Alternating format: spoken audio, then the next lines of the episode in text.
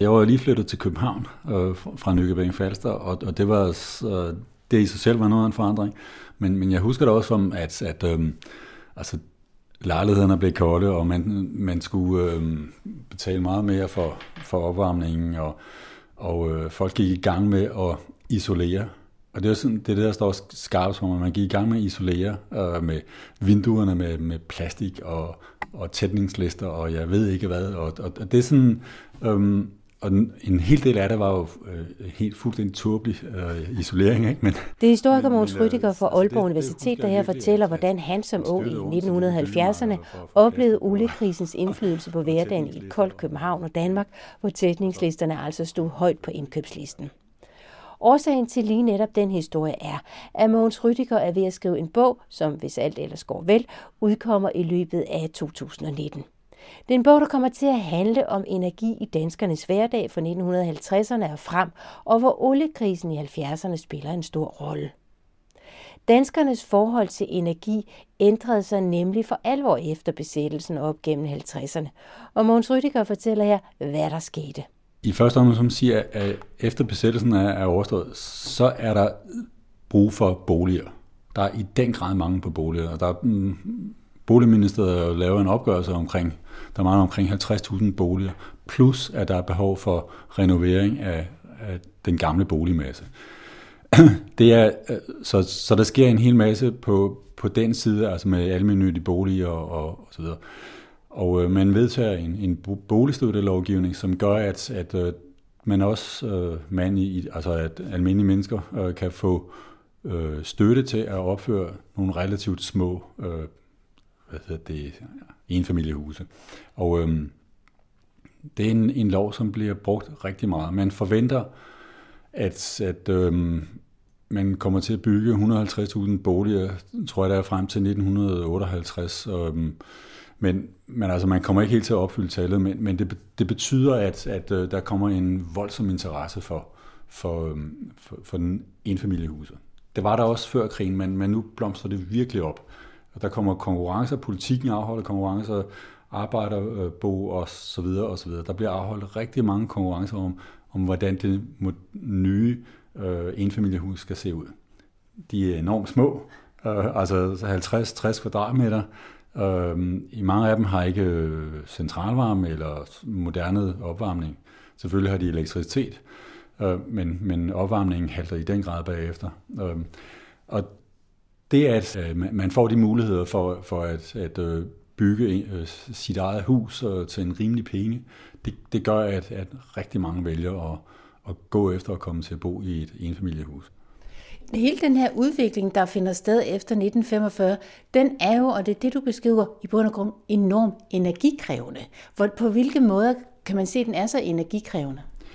Jamen, det er den på rigtig mange måder. Altså, når, når, man, når man ser på boligen, så er, så er det først og fremmest øh, elektricitet, der, øh, der er vigtig, øh, og så selvfølgelig varme, men den kan jeg komme tilbage til lige om lidt. I, i, altså noget af det, som, som virkelig rykkede i de nye boliger, selvom de ikke var ret store, så var køkkenerne et centralt øh, et rum i, i de nye huse. Ikke? Der man prøvede at opbygge nogle rationelle, ret små øh, køkkener, hvor, hvor øh, elektriske hjælpemidler skulle hjælpe husmoren til at få en, en bedre hverdag, og forhåbentlig også en hverdag, hvor hun kunne komme ud og lave noget andet end at knokle rundt derhjemme. Så, så elektriske apparater var, var, en, var en helt afgørende ting. Det var, på det her tidspunkt var, var vaskemaskinen jo ret dyr, og, og øh, derfor noget, der gik sådan på omgang mellem, mellem husene i et kvarter. Øh, opvaskemaskinen var relativt ukendt, øh, men, men det er jo sådan nogle ting, som, som elovne, elkomfurer og så videre, så videre som, som kommer til, til at dominere de nye køkkener, og som, som køkkenerne bliver bygget op omkring. Ikke? Ved siden af det, så, så kan man sige, så er der også behov for en bedre opvarmning. Den gamle opvarmning med kakkelovne og så videre, det var en, en strålevarme, og det betød, at, at jo længere væk man kom fra varmekilden, jo koldere blev det. Og det betød, det betød jo også en del for, for den måde, man opstillede møblerne på. Øh, det kunne ikke nytte noget at have sofaen sådan i, i det fjerne hjørne. Man bliver nødt til at have den i nærheden af, af varmekilden, og så videre, og så videre. Og det, og det øh, derudover så havde man også øh, kolde rum, kan man sige. Entréen var hammerkold, og, og man havde stadestue eller herreværelse, afhængig af, hvor, hvor stort øh, boligen var. Øh, så, så, så der var nogle, nogle ting, som der også blev lavet om på, og som blev varmet op. Og, og det, der varmer op, det er så centralvarmen. I første omgang, så er det, så er det et øh, kulfyr, der bliver placeret i enten i kælderen, hvis det er en gammel bolig, eller i et øh, annex udhus, øh, som, som så øh, leverer varmen til, til, øh, til hele huset. Og, og den varme, det er, jo ikke en, det er jo ikke en strålevarme, det er en varme, der, der, fordeler, der fordeles i, i rummet, sådan så at man, man kan bevæge sig frit, man kan placere møblerne frit, og, og øh, bortset fra vinduerne måske, men altså øh, og dørene, men, men ellers så, så er det meget, en meget mere fri måde at, at opbygge, opbygge rummet på. Og så bliver man jo vant til, og det, det, det synes jeg, det, det kalder jeg 21 graders kulturen, uh, man bliver vant til at bevæge sig rundt i, et, i en, en bolig, hvor, hvor, hvor temperaturen er, er sådan nogenlunde lige over det hele. Der er formodentlig nogen, der stadigvæk sparer på varmen, og jeg husker selv kolde korridorer. Og, men, men altså, uh, hvad hedder det, um, grundlæggende så, så er der mulighed for at have den samme, samme varme i, i hele huset. Ikke? Og, og, og det, er, det er noget nyt, og det er også med til at, til, til at ændre sådan folks hverdag, og, og den måde, man, man bor på, den måde, man lever på. Og der skal ikke være nogen tvivl om, at jeg i den grad er begejstret for dit begreb 21-graders kulturen, fordi jeg synes fuldstændig, at det naler hele situationen. Det er dejligt, trygt og bekvemt, det her miljø, man nu får skabt sig om. Og man ser virkelig danskerne gå og trives der på stort set bare til i deres egen bolig, fordi der er slet ikke fodkort længere. Men det er jo det her gode, varme, lune, 21 grader varme miljø, der så også gør, at oliekrisen, som du beskriver det, kommer til at slå så hårdt, som tilfældet er. Hvad er det egentlig, hvis vi lige flytter os fra det danske perspektiv, men går ud og kigger på verdenskortet, hvad er det, der sætter gang i oliekrisen?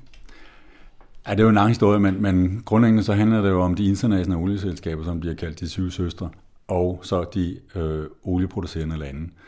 Olien er ekstremt billig, og den bliver billigere. Øh, prisen på, på olien falder ikke ret meget, men den falder op gennem 60'erne sådan, sådan, øh, i realpriser, ikke? eller i faste priser. Og, og det, det, det øh, prøver de olieproducerende lande at få rettet op på. Og, og det, som der sker i 60'erne, det er, at de danner deres egen organisation i 61, tror jeg der, øh, OPEC og øh, øh, organisationer på, øh, hvad hedder det, olieproducerende lande. Og hvad hedder det, øh, de satser hårdt på, at, at øh, der skal, de skal have højere priser for olien. De bliver modvirket og, bliver, og, og modarbejdet af, af de syv søstre, øh, og, og selvfølgelig også de forskellige vestlige lande, som er afhængige af det, men, men så grund, bundlinjen det er jo, at, at, at øh, de ikke rigtig lykkes med at komme igennem med, med øh, højere priser og bedre øh, produktionsvilkår, før vi kommer hen til omkring 1970, hvor man siger, øh, Libyen nationaliserer olieproduktionen, og, og der kommer øh, en helt ny situation i og med, at, at øh, USA er på vej øh, væk fra at, at kunne dække eget behov. Altså de begynder at importere olie, øh, også fra de øh, olieproducerende lande, ikke kun de arabiske, men, men, men også fra, fra andre steder. Øh, hvad hedder det? Og, og det gør, at, at, øh, at markedet sådan set skifter fra at være øh, have rigeligt med olie til at have for lidt olie. Og så begynder prisen og altså begynder de olieproducerende lande at kunne få højere priser for, for at sige det sådan kort. Og, og det er noget af det, der slår igennem i oliekrisen 1973. Øhm, og, og det er sådan set, det er sådan fuldstændig banal udbud efterspørgsel mekanisme, der, der sætter sig igennem her. Og så er der altså så, at danskerne begynder med alt det, som du indledningsvis talte om, nemlig tætningslister og hvordan man nu isolerer bedst muligt. Du arbejder med et andet begreb, der netop hedder parcelhusrevolution, og det skal du lige beskrive, men samtidig skal du også beskrive, hvorfor den bliver så hårdt ramt. Ja, altså parcelhusrevolutionen, det er jo, at øh, rigtig mange danskere flytter fra, fra øh, lejligheder, almindeligt boligbyggeri. Øh, meget af det er rigtig gammelt og, og trist og kedeligt og, og mørkt og koldt osv. Øh, ud i øh, forstederne i et parcelhus. Og altså, der er sagt meget ondt om forstederne, men, men øh, de bliver kaldt sovebyer. Øh, og det er, der, det er der så sådan en grund til, det kan jeg komme tilbage til lige om lidt. Øh, hvad hedder det? Øh, de giver jo folk muligheder for at, at leve et liv på en helt anden måde. Og altså, de får lys og luft og renhed. Det er jo sådan tre over i siden 30'erne, at, at det skal man have, og, og det kan man få i, i parcelhuset. Og øhm, det, der bliver jo bygget, jeg ved ikke, 50 nye parcelhuse hver eneste dag i, i en lang, lang periode, og, og øhm, folk, de, øh, ja, altså det er bare en, en, en fuldstændig gennemgående succes, at, at, øh, at få opført og, og bo i et, et øh, parcelhus. Sådan er det, og det, det, det skal man, det synes jeg, det er en vigtig del af historien. Den anden del med, at det bliver en, at man kommer til at kalde soveby og sådan noget, hænger jo sammen med, at, at problemet ved dem er, at de, de sådan set er tømt for funktioner, hvis man sådan lige undtager husmoren, som jo også er på vej ud på, på arbejdsmarkedet i, i 60'erne og, og ikke mindst i 70'erne. Ikke? Øhm, men, men, men om morgenen kører man ud af, af hvad hedder det, øh, forstaden, man, ungerne går i skole, og, og øh, de voksne går på arbejde, og det vil sige, at, at så er der sådan set et, et dødt område, og, og, hvor der ikke sker ret meget i løbet af dagen. Og, og det, det øh, er en af, en af de ting, som, som man begynder at kritisere øh, forstederne for i, i øh, begyndelsen af 70'erne med ungdomsoprør og sådan noget. Jeg synes, det er måske lidt urimeligt, men, men sådan er det. En anden ting, som, som jeg dermed husker ret tydeligt selv, det er jo, at, at den overvågning, der, der ligger i, i forstederne, og at øh, alle ved, hvad hinanden går rundt og laver, og hvornår man kommer hjem om natten og, og sådan noget. Og det er altså ikke særlig sjovt. Det var ikke, når man er teenager. Og, men, men, øh, men grundlæggende så, så er forstaden et, et, et fremskridt for rigtig mange mennesker. Det indebærer så også, at man skal køre til arbejde, at man skal transportere sig til arbejde, man skal transportere sig til skole og, og sådan noget. Så det skaber en, en øget transport. Transport er lige med, med energiforbrug. Og, og, og det er en, det kan i den grad ses på, på øh, hvad hedder det, øh, energiregnskabet, at, at øh, transporten kommer ind som noget nyt.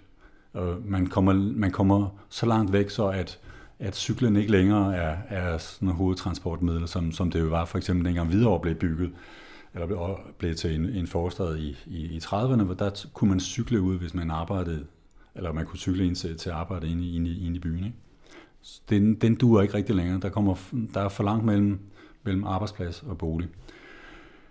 Så, så det, det er så en, en, en vigtig ting i, i øh, udviklingen af, af danskernes energiforbrug. Noget andet er jo, at, at boligerne bliver større og større og større.